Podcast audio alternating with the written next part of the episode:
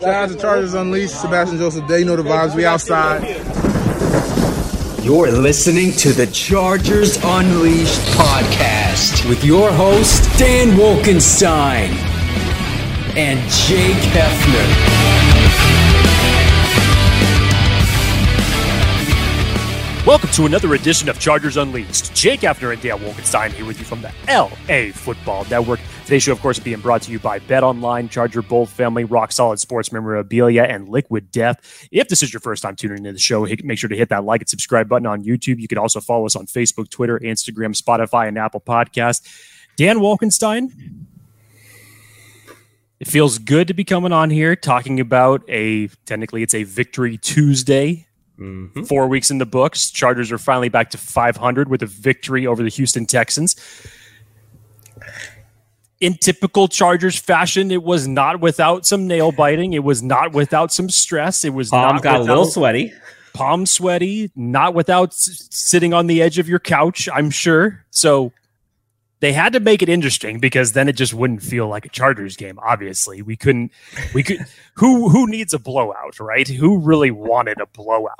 Why not make it interesting? And that doesn't almost, test your mettle and almost give up, you know, a huge substantial lead into the fourth quarter. It's why would you want the conventional type of football game like that? I don't know, but the Chargers seem to always want to do that. But any in any regards, Chargers are back in the win column, sitting at two and two. In the thick of the A F C West, they're still in this. You still get another win under your belt. Justin Herbert looked much more improved from a week ago. This offensive line, which we will definitely be talking mm. about, looked much more improved than it did a week ago. Hello, running game. That's a little bit better. That looked a little bit more like it. I enjoyed it. I enjoyed it. So overall production, again, not a flawless game by any means. There are nope. still some things to critique, both offensively and defensively. But long story short, Chargers get the victory back at two and two. Dan Wolkenstein, take it away. thirty-four twenty-four. Chargers escape Houston, get redemption, get the victory on to Cleveland. Again, possibly without, obviously without Deshaun Watson, possibly without Myles Garrett. We'll see. Um, big win. Again, one game back for the division behind the Kansas City Chiefs, who steamrolled over the Tampa Bay Buccaneers. Jake, there is so much from this game to unpack. This one might go a little long, I'm not sure. Obviously, we have to get back to the Chargers Unleashed hotline, three two three, three seven four, five six five one. We've got a voicemail there for that, for that, that we got to get into here in a bit, which will get your take as well, Jake, live, because you haven't got a chance to hear it yet. Um, Jake, I, I feel like the reaction to this game was kind of interesting in the sense that, like, Chargers win. They win by ten. They cover the spread. Everything's good. Now, was it a little stressful? Sure.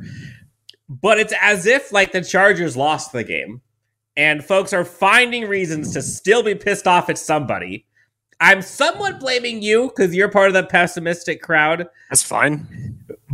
But it, it's gotten me a little on edge the last few days, Jake, to where I've gotten a little trigger happy on Twitter.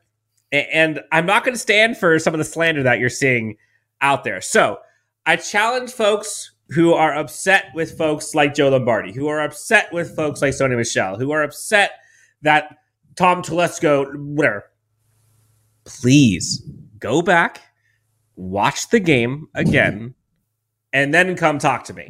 I get feelings are high. But we're getting into all the positive, negatives, keys, all of the exciting takeaways, game balls, that kind of stuff from this past victory. Again, Victory Tuesday. Here we are.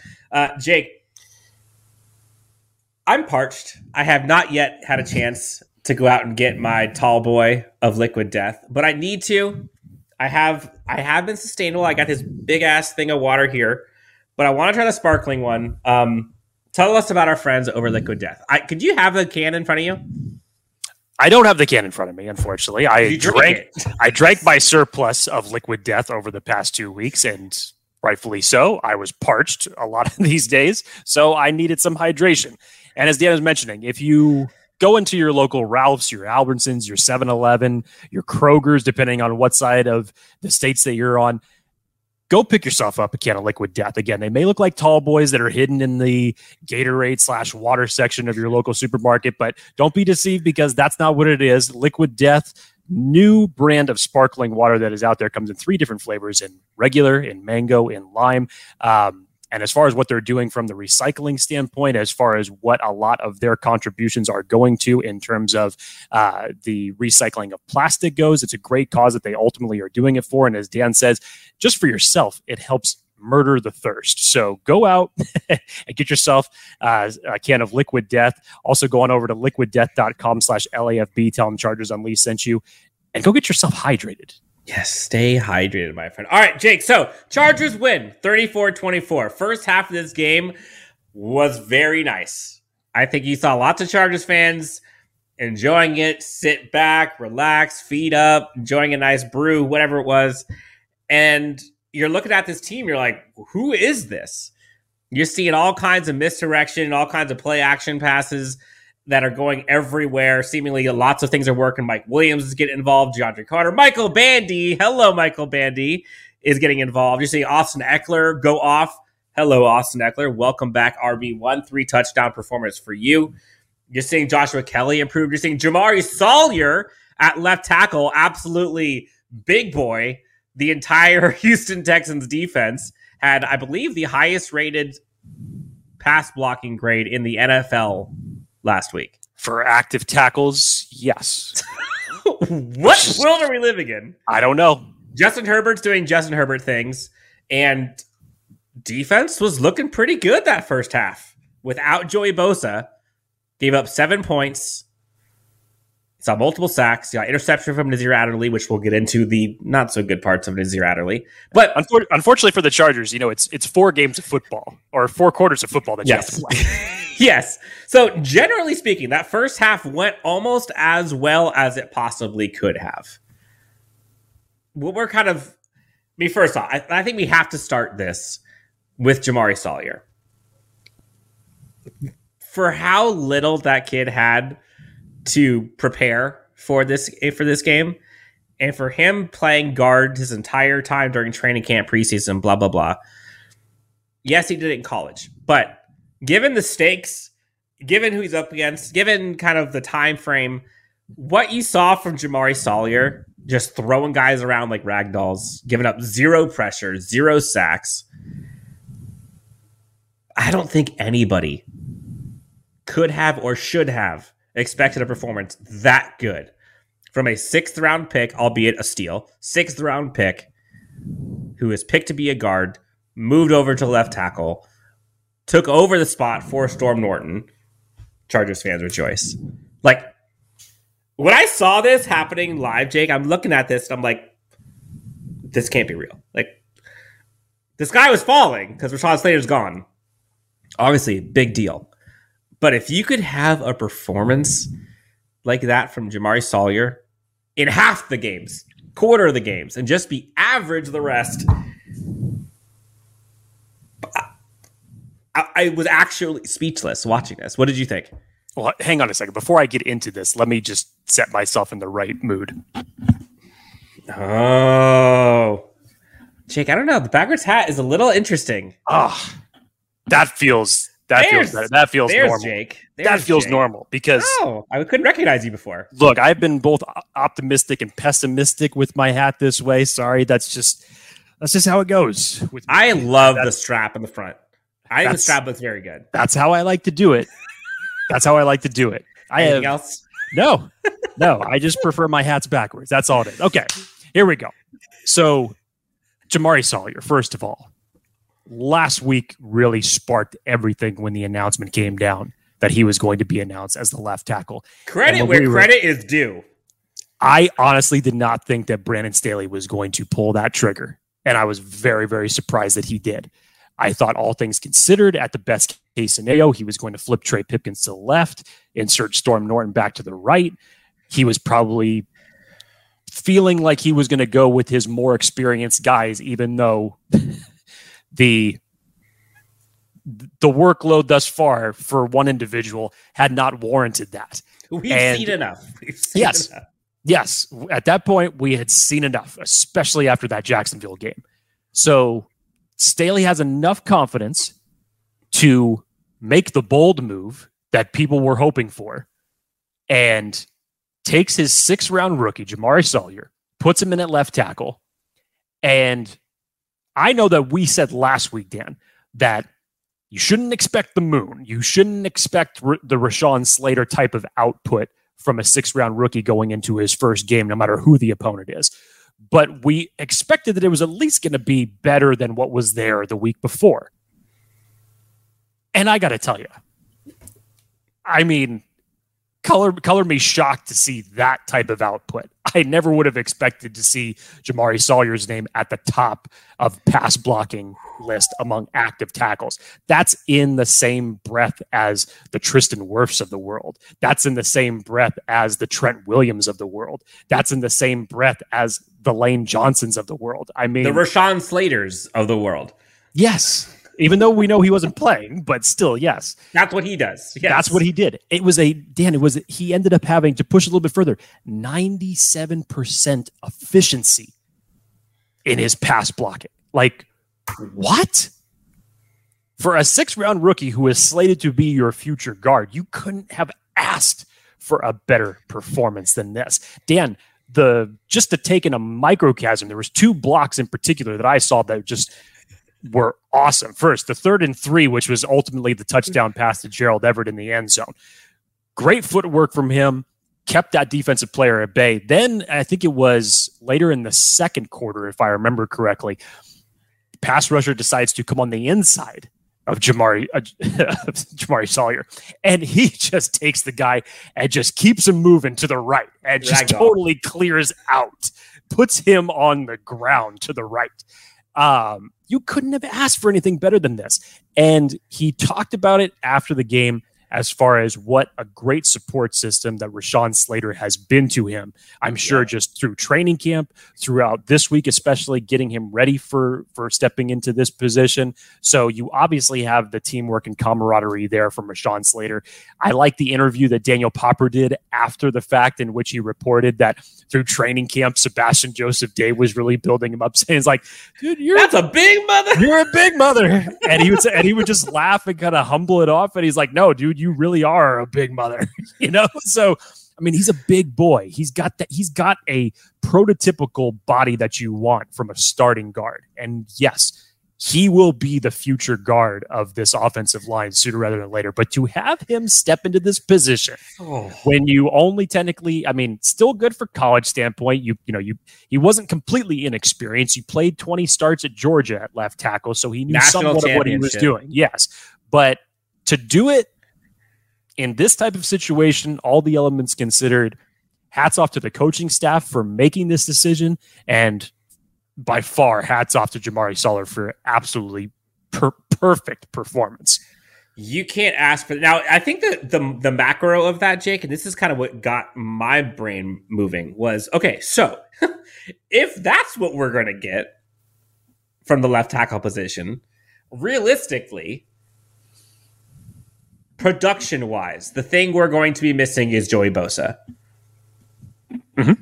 The Rashawn Slater, it's a big injury. I, I can't minimize that. But from a production standpoint, going from Rashawn Slater to Jamaree Salyer through one week is not much of a difference. Now, will that play out the rest of the season? Honestly, probably not. I have a hard time believing Jamaree Salyer is as good as Rashawn Slater. But the drop-off there is not going to be nearly as, I think, drastic as I think folks were fearing. Again, we're one week in. We'll see. It goes up against much better defensive pass rushers here in the few weeks, in the next few weeks. So we'll see. But if the Chargers can generate the pass rush they did this past week without Joey Bosa, and they can get the left tackle production that they got from Jamaree Salyer while Rashawn Slater's out, the sky is falling. This team's crippled. We're never going to get healthy.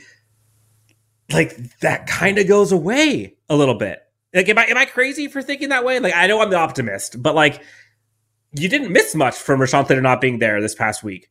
Well, let's on the field look, again. It, there's it was a good first step for Jamaree Salyer. Very encouraging to get that type of output, but this is one of those type of scenarios where you're kind of going to have to take it on a week by week basis. And from the Chargers' standpoint, looking at who they're going to have to be playing over these next several weeks. you know, if you could get this to a point where your offense can sustain for a long period of time. I know that the Chargers have not officially placed Slater. I think you had mentioned this to me, Dan. They have not officially placed him on I R as of yet. Yeah. For context references, torn biceps, to pet, depending on the severity, the minor ones take at least ten weeks to heal. So obviously, this probably puts him out easy for the rest of the regular season. So if the Chargers can make well, a case for a for a he, playoff push. Last couple of weeks, I think, is like week seventeen, week eighteen, I think are the possible return dates. Right. Again, right. Slight but, slight chance, but yes, possible. If if you I mean again, if that's just the minor injuries are a minimum of ten weeks. We don't know the severity of where this could be. So mm-hmm. you probably won't see Rashawn Slater the rest of the regular season.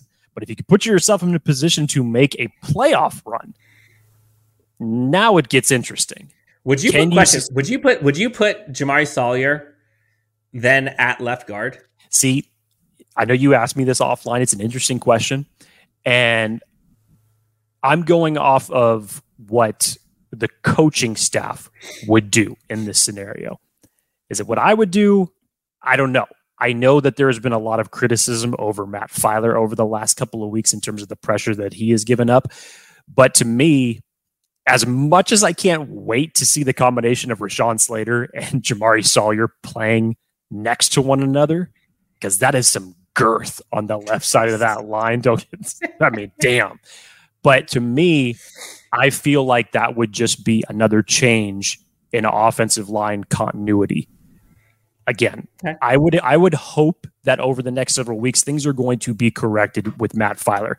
I think a lot of pressures that were that he was responsible for over those last couple of weeks, or technically week and a half, uh, was not having was an element of not having Corey Linsley there, and so defenses kind of keyed into that, and they were able to get inside pressure not just on him but on Zion Johnson as well. The Jacksonville game, you know, still didn't look the way you wanted it to look. So I hope that that is something that can be built upon. I think he only ha- ended up having two pressures allowed for this game, which was the highest, which if that's the ceiling that we're going for, okay, that's great. That's that, fine. That but, missed block that he had was... Yes, that's something completely we'll different. It that's something completely different. But you'd hope that that would ultimately end up improving. And if you have more continuity, even with Jamaree Salyer at left tackle, you hope that that could be improving in some regard. So if it were me and it came down to that decision, I don't think that the coaching staff would make that choice. I know we're getting way out ahead of this. I know we're way ahead of ourselves. We're not even at week five yet where we talk about playoff rosters. But um, Jake, over or under, if you took the under on forty-eight and a half for reception yards for Michael Bandy, you must have lost a lot of money. Michael Bandy, welcome to the N F L. Two huge, huge catches, both seemingly f- from out of nowhere. The guy's wide open. We're going to talk about him in a second, but our friends over at Bet Online, if they put the spread at forty-nine or forty-eight and a half, they could have gotten a ton of money from people who bet the under, which you probably everybody would have bet the under on that. Because like it's, it's hard for you wouldn't have thought you Michael Bandy got fifty would, yards. You would have think that everybody would have bet the the under on that on the yards. If it was like five catches, I would probably say all right, people might bet the over or whatever. But like it, you don't see Michael Bandy. Dan, would you though? Would you? Because I remember how excited, and I remember the tweets that were put out when Michael Bandy was elevated from the practice squad. So I would have bet the under on fifty yards. You would have. Bet I would have. Bet, I would have bet the over on targets. Okay, for sure. All right, that's but fair. Anyways. Well, either way, Michael Bandy, two great contributions in that game, absolutely. Yes. So, um, speaking of over-under, Jake, our friends over at Bet Online, uh, we got to talk about them too. Got to pay the bills. Yep. Football is now we're headed into week five of the N F L, and Bet Online remains your number one source for all of your football betting needs this season. You'll find the latest odds, matchup info, player news, and game trends over at Bet Online as your continued source for all sports wagering info. Bet Online features live betting, free contests, live scores, and giveaways all season long. Always the fastest and easiest way to bet on all of your favorite sports and events like M L B, M M A, tennis, boxing, and even golf. Head on over to bet online dot a g to join and receive your one hundred percent welcome bonus with your first deposit. Make sure to use the promo code BELIEVE, that's B L E A V, to receive your rewards. Bet Online, where the game starts. So, Jake, Michael Bandy, two receptions, forty-nine yards. One goes for twenty-five yards. One goes for twenty-four yards, both at the end of the se- of the second quarter, excuse me. One, how refreshing was that to see Michael Bandy get used? Two, how is Michael Bandy always so wide open? Three, and this is probably the more important question, did he secure a spot, do you think, for week five on the roster active? Now, hang on, Deb. Before I answer that, I'm going to turn... I'm going to turn this back around, and I'm going to be nice about this for the remainder of the show. Oh, oh, oh, oh, we get this. Oh, so is forward hat nice, Jake, and backwards hat? No, no, no, because I was okay. very complimentary of Rashawn Slater with the backwards hat. So, okay. you know, I'm kind of just appeasing the masses. Maybe even try something a little bit different. Who knows? I still prefer my backwards hats. What can you say? It's very rare. There's probably only two episodes on Chargers Unleashed ever that I have never worn a hat. If you and, didn't know, there might be some subliminal messaging happening here from folks in the comments, but who knows? Who knows? Who knows? Who knows? But I like wearing a hat when I do the podcast, and I prefer wearing it backwards. So sue me. Anywho, Michael Bandy, uh, did he elevate himself to the fifty-three with this performance? You know, it was interesting, Dan, because just before he was elevated last week, it was Jason Moore that was elevated. And we thought, okay, so this is going to be who's taking up the reins for the Jalen Guyton situation. Okay. And then we hear, obviously, that Keenan Allen had aggravated his hamstring a little bit. So, unfortunately, he got downgraded to out for this position. So now you had to get another one. So, of course, you elevate Michael Bandy. In terms of snaps and targets, uh, Michael Bandy kind of blew this one out of the water, and I think he made it academic as far as who Justin Herbert has more rapport with, and maybe that's one of the more interesting aspects of this entire thing. Have Jason Moore ever gotten forty-nine yards receiving an N F L game? I don't recall over the over the number of years that he has been with this team. I can't recall. We're not talking about a preseason game. We're talking about an N F L game. I cannot recall that. And I know he was part of the six receivers that were part of the fifty-three man roster back in twenty twenty, but that was only for a short period of time. He had playing time last year, for yes. sure. But anyways, Michael Bandy. Um, Is anybody surprised that on both of his catches that there was not a defender within ten yards of him when he was making some of these catches? And the crazy part was, Dan, is that he was making these out wide. This was not a short little dump off. I mean, Herbert was throwing these things down the field, down the field, right along the sidelines. So the biggest question mark for him is obviously the size is automatically going to cater you to work the middle of the field, to work the slot. Possession. Possession receiver, yes. And with Keenan Allen, when he is healthy, and if you have DeAndre Carter in this lineup, and obviously what you know, the scheme that Lombardi likes to take, Mike Williams on some of his routes, and the way that they use Gerald Everett in the middle of the field, you know, it kind of shuffles Michael Bandy down the priority list there a little bit. And I understand that. How far down? I guess that's what I'm getting at is Jason Moore. I think he overtook Jason Moore. I mean, I, I definitely I would wouldn't hope. disagree with that. I definitely wouldn't disagree with that. So Keenan Allen, Mike Williams, Josh Palmer, DeAndre Carter. Are you I doing mean, Jason Moore or are you doing Michael Bandy? I'm doing. If, if it's me, I'm doing Michael Bandy. I've been on the Michael Bandy train since preseason. Let's go. And I'm not about to go off of it now, especially with an opportunity like that. And he cashed in for two big plays that were awesome in the first half. Led to a touchdown. Led to a touchdown. One another one set up a uh, a field goal toward the end of the of halftime. Um, so yeah, I, I truly do. And again, why would you not want someone that could get that that wide open? And if we're talking about a again, let's take a still take a wait and see approach based on this coaching staff's game plan.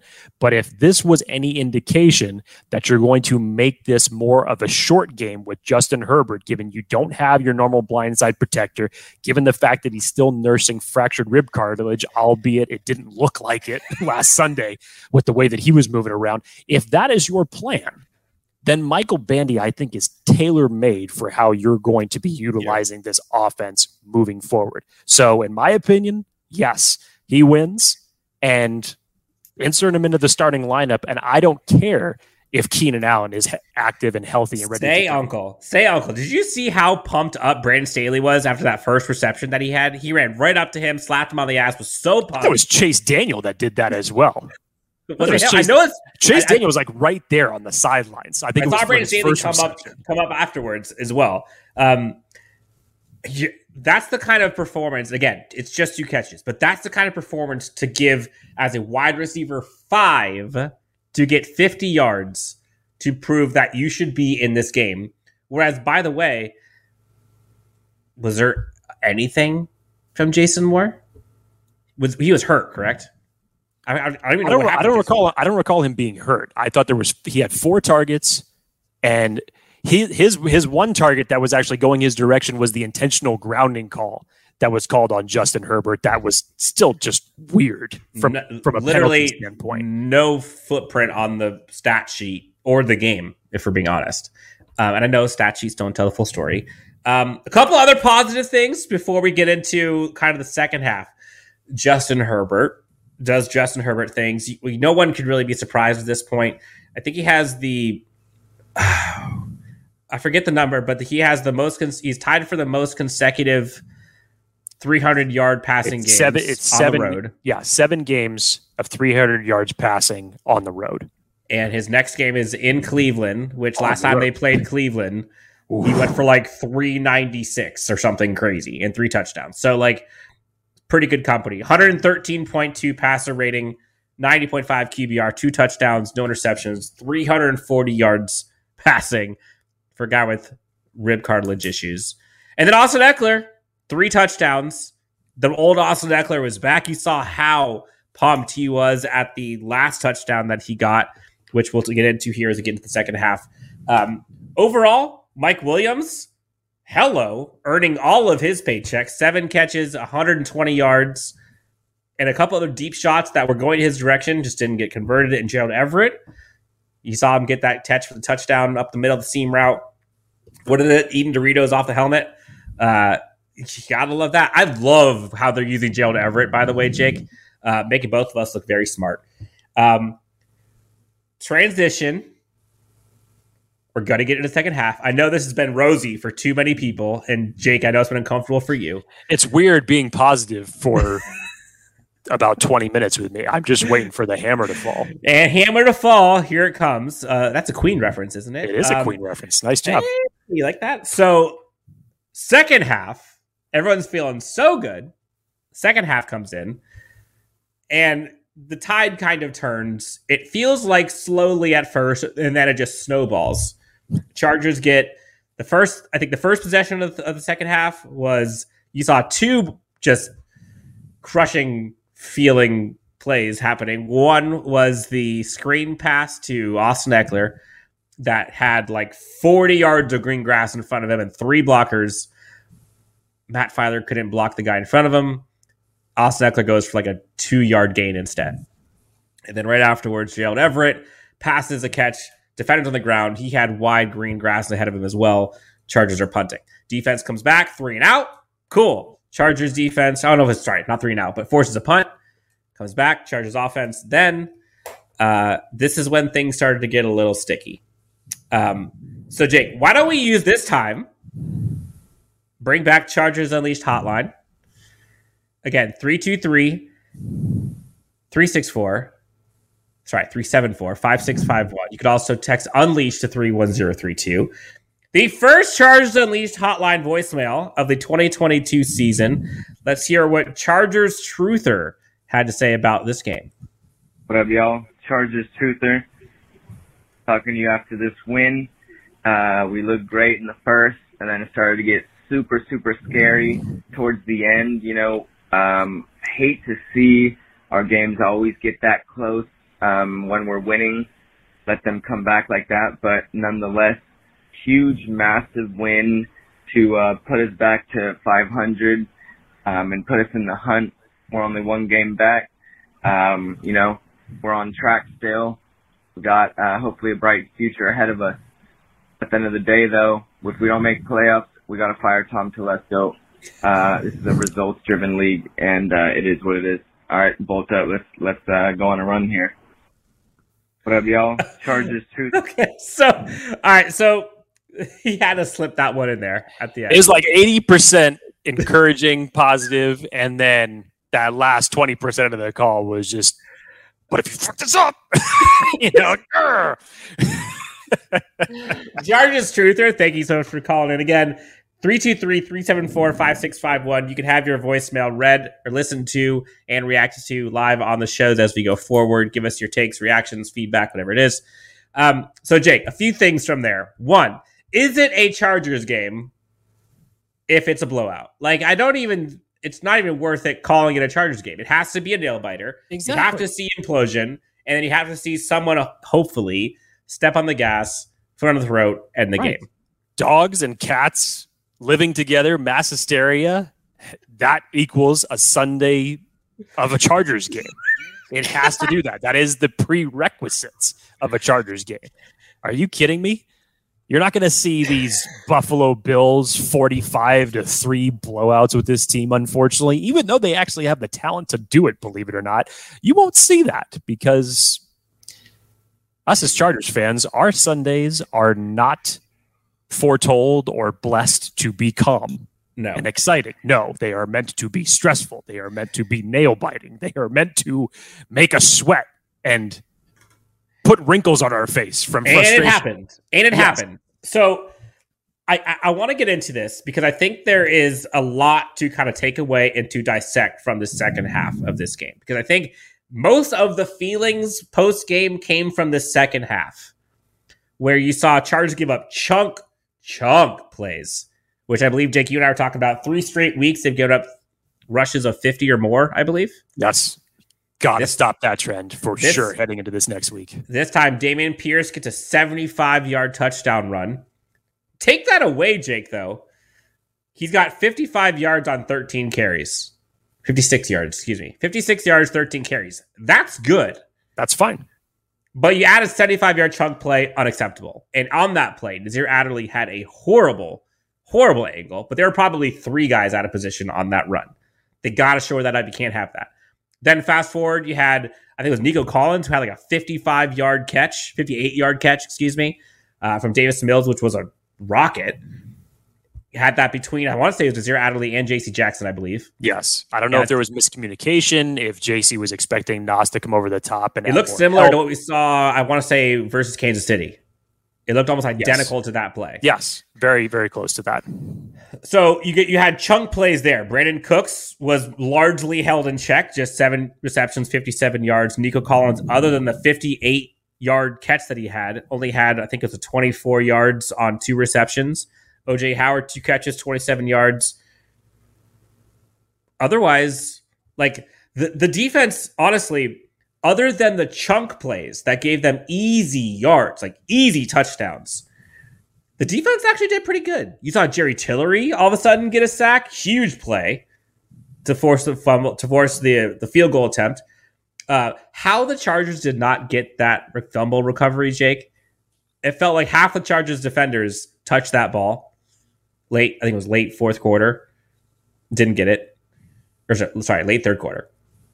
Um, they don't ever get those ones. No, they don't um, ever get those ones. So, but what I do want to discuss, Jake, is you know at the end of the day, you know the wheels kind of fell off a little bit. You saw the DeAndre Carter fumble on the kickoff return that took away another offensive possession for the Chargers. But when it mattered most, the Chargers were on that drive at the end of the at middle of the fourth quarter. Basically, slammed the door. Made it a ten-point game, and kind of the rest was history. So I will pose this question to you, Jake. I'll also pose it to folks listening, watching, and please give us comments and the feedback. Why, Jake, did the Chargers offense looked so porous, seemingly, in the second half from a production standpoint than it did in the first half? Well, save, two, save for two drives. The first drive, which obviously was negated by poor blocking, by unfortunate drops, which killed that drive. And then you finally get to the last drive, which put the linchpin on the game with the Austin Eckler touchdown. You go back, and Dan, and you watch the first half. I thought Lombardi's play calling for what he had. I thought Staley's commitment to getting the run game going, and deservedly so, against the Houston Texans defense that has given up over two hundred yards rushing per game. That was the smart thing to do. They made the game short, but Lombardi was very, very creative with a lot of play action, with a lot of bootlegs that Justin Herbert was rolling out wide because he had plenty of time, was able to open up the middle of the field, and he was able to get some of those chunk plays, A, to Michael Bandy, B, to Gerald Everett, and C, to Michael Williams that you saw throughout that first half. For some reason, in the third quarter and part of the fourth, they decided to kind of go away from that. Save for that first drive that Dan mentioned with the Austin Eckler screen that really should have been a first down, and then next play, the Gerald Everett drop. Save for that drive, they got away from play action. And, and to they, be specific, to be specific, there were two other drives in that game before that final drive. Correct. That mattered, because there was a last one, very nothing happened, but there were basically one, two, three, four drives in that second half. The first one, the last one, we're not talking about. Those second two, those second two in the middle, that's kind of the the brunt, I think, of this discussion. Right. So bulk of the passing yards. You, Dan, give me that total passing yards again that the Chargers had for this game. three hundred forty yards from Justin Herbert. Okay. Majority of that, save for the last drive, was in the first half. Because I remember this... I. Can't remember the exact stat it was, but I remember when it came up, the difference between the first half and the second half up until that point before the last drive, the Chargers had something like fifty-nine yards passing in right before the, their final drive. And they got away from play action. They got away from some of those bootleg passes. They were trying to open up holes, which to the Houston Texans' credit, were making adjustments. And it was short game, short game. Now let's throw a bomb on a third and five pass, which you probably didn't need to do that. You got away from the play action, so you weren't confusing the defense that was going to open up some of those middle of the routes that you guys were winning on in the beginning of the game. Dan, this is why it's so frustrating. And you, obviously, your defense wasn't doing you any favors when your offense decides to stall, giving up big chunk plays. You mentioned the Nico Collins one. Of course, the Chargers would give up the first touchdown to a wide receiver that the Houston Texans have gotten all season. Three weeks in, not one single wide receiver for the Houston Texans that scored a touchdown. But when you play the Chargers, there's a lot of firsts that usually end up happening against that team. So it neither the offense or the defense was really helping themselves in that circumstance. Finally, obviously, you were able to clamp down. And I'll tell you this, Dan. The Chargers got lucky on two occasions throughout the game because you had the fortunate drop from the Houston defender in which Justin Herbert did not see him come over and literally threw it right in the bed bread basket and wasn't able to hold on to it. Then you had the play that was close to the goal line that was play action. Joshua Palmer accidentally hits the ball out that thankfully the Chargers are able to recover their own fumble on. So I take I bring that up because we ultimately know what happened with the DeAndre Carter fumble off the kickoff. So you can't afford these little unnecessary mistakes. And when you have an offense that is going, going, going, why are you taking your foot off the gas? Dan, like I said, this is why it's so frustrating. Whether it's in the Staley Lombardi era, the Anthony Lynn, Shane Steichen era, whether you go all the way back to the Mike McCoy, Ken Wisenhunt area, this is a continuous trend to where the Chargers can build up a lead of, say, twenty-plus points, and by the end of the game, it's like the wheels start to fall off, and they're allergic to continuity. Dan, in my opinion, the Chargers are one of the few teams that they could go on the lot of a Lamborghini auto shop, pick out a brand new Lamborghini, take it home, and by the time they get it home, they're going to say, you know what? I'm going to take this apart because I don't trust the radiator. I just don't get it. And this is why so many people are frustrated, because we've seen this too many times, even through different coaching regimes. And this is where the national narrative come, comes from, where the Chargers almost chargered, but thankfully this time they didn't. Okay, so people might not like this segment from me, and I will fully acknowledge that I am not going with uh, the sheep on this one, or the herd, if you will, on the narratives that have come from this game. So you heard folks in their feelings, especially midway through that third quarter, talking about like how Lombardi sucks. Lombardi took his foot off the gas. Lombardi is such a uh, he's such a terrible play caller, and they can't take shots down the field. And why aren't they utilizing Justin Herbert's strengths? And why aren't they going deep down to Mike? Okay, so Jake, I went back. And I watched every single play of that second half from the Chargers offense, because I heard so many people either in their bag about Joe Lombardi, about Brandon Staley, about Sony Michel, about where's Josh Kelley, about why aren't you throwing deep downfield? And I wanted to see, like, wait, how much of that is just emotions and how much of that is actually an issue? So again, of the top of the series that mattered. Again, I'm not counting the one at the end of the game where it literally just four kneel downs and then they gave up the ball. Like, not, I'm not counting that one. They had four, four offensive possessions series in that game. The first one, I wouldn't say was an issue with Lombardi. That was the Eckler screen and the Everett drop. I don't blame Lombardi or Sony Michel or anyone for that one. The second possession of the Chargers' second half, they had three straight snaps to Sony Michel, led to a first down. You had a play-action pass to Mike Williams down the field for twenty yards. Then Michel and Eckler both had minimal runs. And then there was a deep shot to Mike Williams that went incomplete. So you saw a deep pass from Justin Herbert to Mike Williams. You saw a deep pass on play-action completed to Mike Williams. You saw Sony Michel get a first down on three straight possessions, and then two runs from Eckler and Michel turned into a third and long that was not completed. Punt.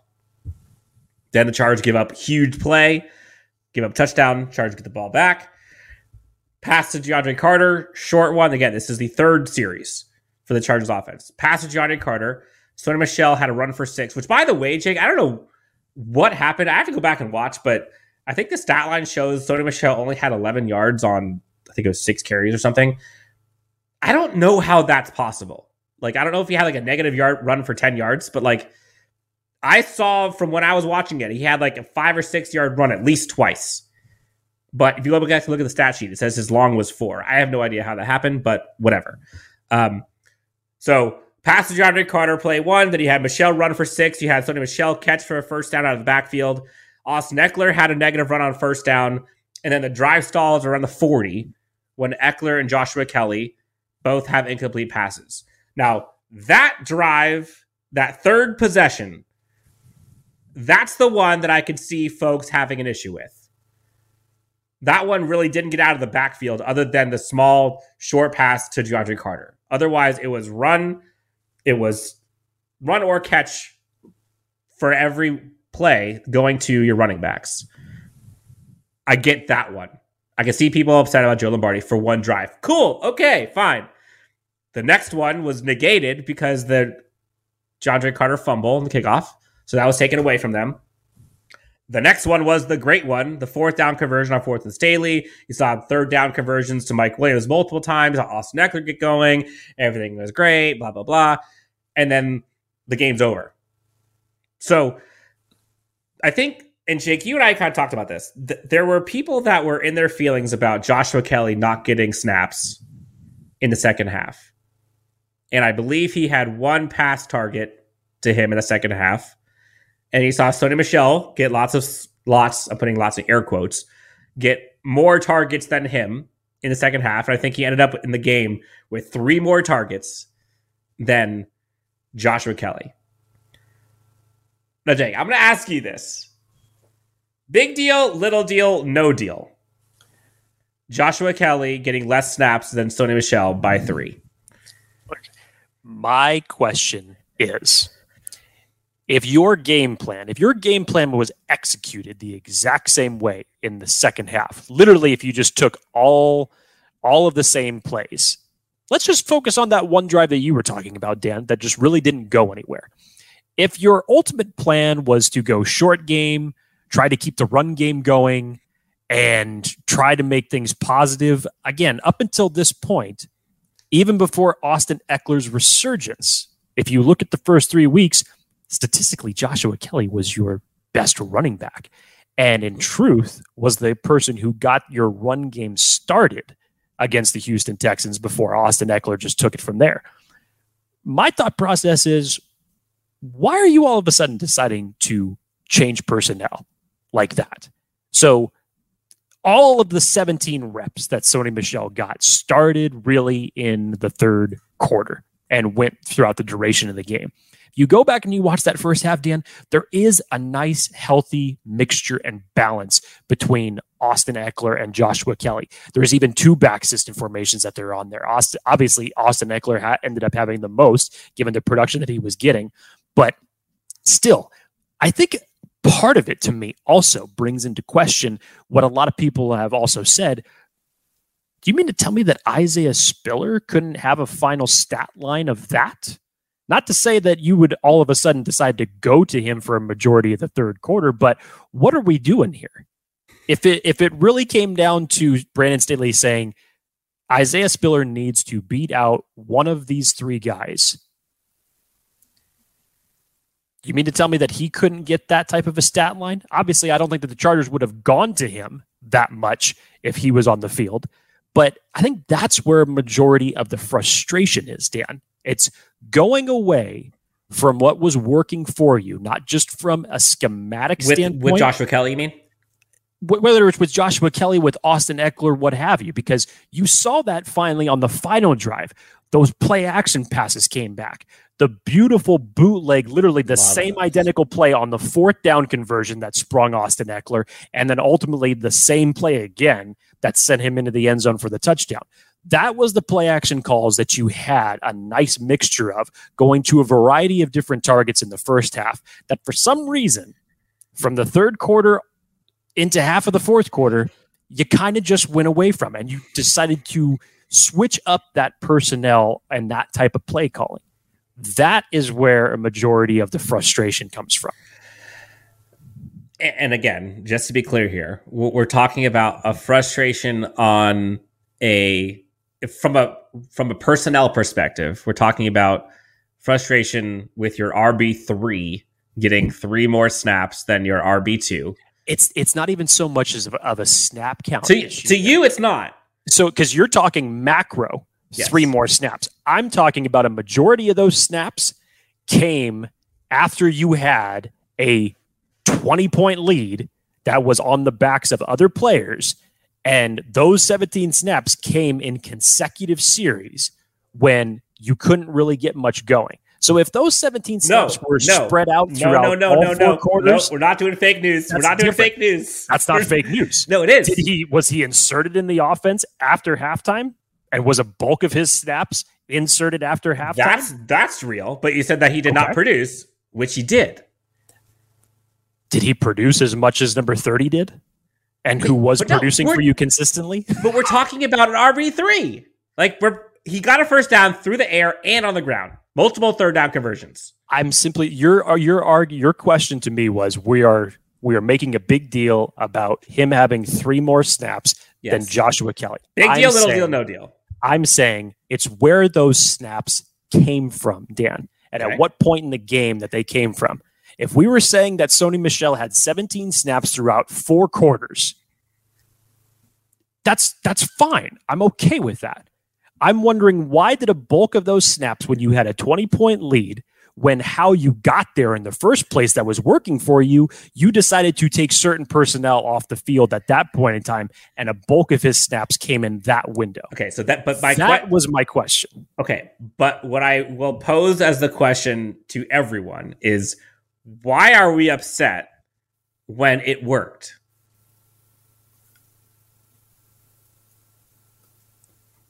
Did it? You, you go back and watch. I challenge everyone. Go back and watch and tell me it didn't work. That he was the reason why the offense sputtered. I'm, that I'm him being st- inserted into the game was the reason the offense sputtered. Not, it's not simply because of that, Dan, and that's what I was trying to specify. It's not simply because of that. It was your it was your play calling scheme that you had set up for what you were going to do in the second half.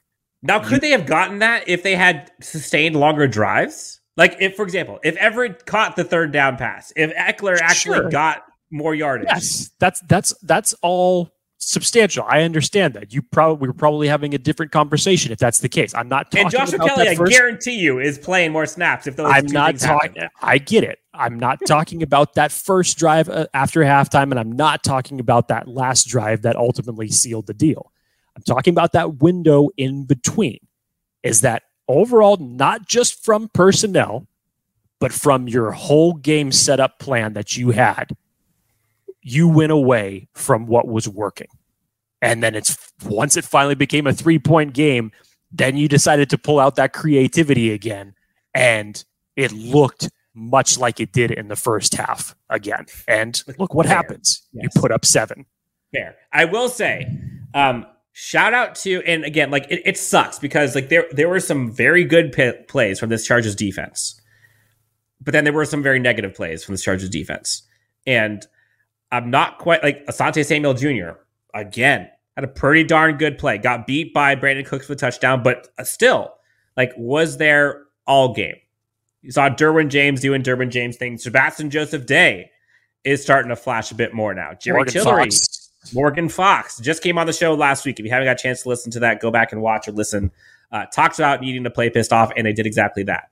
P S. Saw- I really liked, I mean, it was it foolproof? Was it working all the time? No. I really liked the way that Kenneth Murray was being yes. utilized in this game. Like as far as hammer. Because normally that's Drew Tranquil's job to be rushing up there and hitting the middle. And hey, you know, maybe you would have gotten better production if that was Drew Tranquil. I'm not going to make that type of argument, but I like the fact that they're getting creative enough to use Kenneth Murray like that. So he wasn't able to get home, but Saturday. he has, he has, I, you go back to the Raiders game as a great highlight of him coming in on the same type of play and putting someone on the ground. So I like the fact that they are utilizing him in that type of way. Nasir Adderley finally got his, his first interception of the season. He caught it. He caught it. He, he caught it. But then later in the game, had a couple things that he needs to to fix. Out in the forward. flats on the on yes. island, not yes. a good look. No, when you when you had Rex Burkhead right there to tackle him and negate a continuous drive from the Houston Texans, totally whiffed on the tackle, and then obviously the bigger one, the Nico Collins throw that ultimately he was hoping, and the run and the yes. run that gave up to yes. To David so. Pierce. Yeah, definitely not flawless on either side of the ball. But I think the overarching theme of getting back, as you said, Dan, and as Morgan Fox said to us last week, getting back to a pissed off type of defense, even without a Joey Bosa, that looked better. Mm-hmm. That looked Jerry, better. Jerry Tillery had the fourth fewest snaps of any defender. Right behind him was Christian Covington. And, and again, credit where credit is due. That was arguably one of the biggest plays the defense had the entire game was that Jerry Tillery play. So I guess that means he's safe for the rest of the year. I don't know. I don't know what that means. Look, your your defense had to respond after not being able to sack Trevor Lawrence the week before. And the announcers were alluding to it that the game was really won from the as far as the control and the turnover big plays that really okay. shifted the momentum in the game. The trenches and the Chargers' defensive line, they were the ones that were winning consistently. You weren't getting that from the opposite side. The Chargers' offensive line was able to stand tall in this game. So, like you said, Khalil Mack, big-time presence from him on the Nasir Adderley interception and then ultimately on the fourth down mm. play that they ran, that he totally got Davis Mills in the backfield. His presence was felt. Big time. Sebastian Joseph Day, Morgan Fox. You start winning up front like that. And if you can find creative ways to get guys like Chris Rump, who had a pretty good from a pass rush win rate day, Not bad.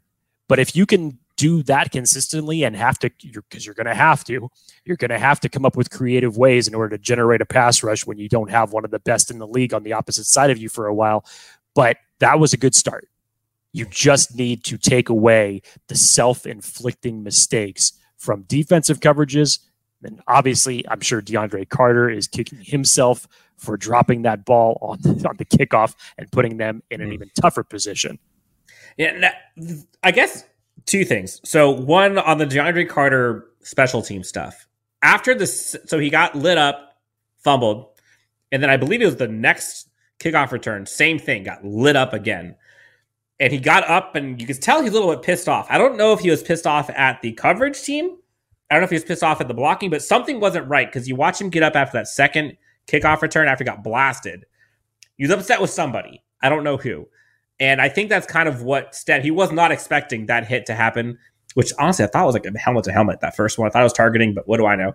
Um, but honestly, looking back at this game in totality, it's, it's interesting. You see after the game, Brandon Staley gives game balls to Austin Eckler and Jamaree Salyer, obviously well-deserved.